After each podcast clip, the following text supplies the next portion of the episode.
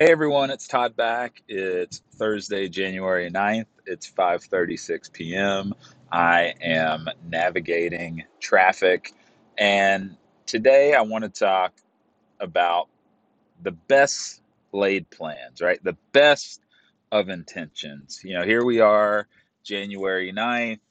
Um, every all of the goals, all of everything that we have in store for 2020 and the first full week of the year is in play here and life takes over, right? And what I mean by that is, you know, I have it stuck in my head that for me to accomplish the things that I want to accomplish, I have to have a strong repeatable morning routine that involves getting up at 5 a.m. I don't know what it is about 5 a.m., but I really want to get up at 5 a.m.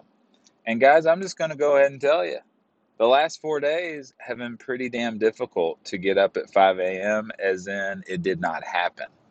And it always starts out my day in a bad spot because I immediately did not accomplish one of the things I wanted to accomplish.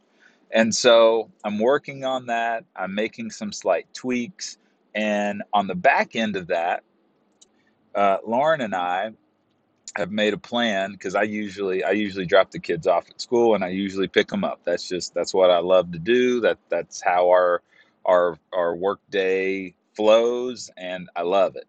And so, but I have got into the habit of leaving my office at 5 or 5:15. I'm always one of the last parents there picking up their kids and you just feel like a uh, you feel like you should be getting them maybe a little bit sooner because then, you know, once you get home, you got dinner, maybe you got time for for a little playtime and then it's bedtime. And so we're trying to get to school a little earlier. I am trying to get to school a little bit earlier for pickup, so I'm trying to make it a hard stop to leave at the off leave the office at 4:30.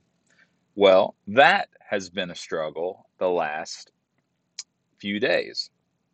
So again, you have these plans, you have everything drawn out, and you want to get up at 5, you're not doing that. You want to leave the office at 4:30, you're not doing that and so you've got to look at it. And I've got to go. I told Lauren here just right when got the phone, I go, well, this is what I'm going to talk about today.